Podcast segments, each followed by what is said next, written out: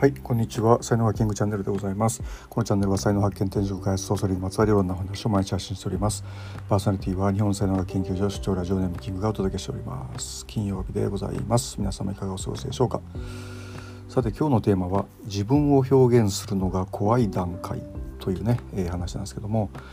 本当の自分を表現したいんだってね、多分ほとんどの人が思ってるとは思うんですけども、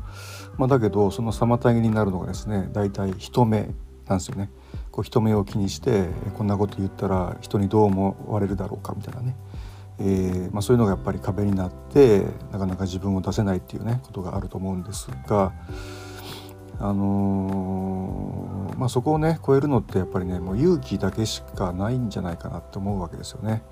人にどう思われてもいいわ、俺は俺の道を行くんだみたいなこう勇気というかね、僕は覚悟っていうことがあんまり好きじゃないんですけども、そういう怖さにみんなにこうなんかね、もう見せられてもいいと思うぐらいのそのなんていうかな、恐怖を超えていかないとですね、絶対いかないんですよね。で、僕はよく話するのにコンビニの棚に並ぶようなもんですよっていう話をよくするんですよね。で 20% の人はおこれいいやんと思って買ってくれるけど、 60% の人はもうスルーですよね。で 20% の人はわざわざこんなもんクソだとね、わざわざ悪口を言ってくれるみたいな。でもう全ての、表現者がこの道を通ります、必ず。で、だからこれがもう何を言われてもいいというね、ことであって、でいいと思ってくれる人を相手に表現をしていったり仕事をしていったりするっていうね、こういうことでいいんですよね。はい、これしかないと本当思うんですよね。でこの界隈はですね、本当にその人生のブレイクスルーが一番感じられるところなんで、すごく面白いところでもあるし、人生の醍醐味でもあるんですよね。こう出せなかった自分が本当の自分を出せるようになっていく。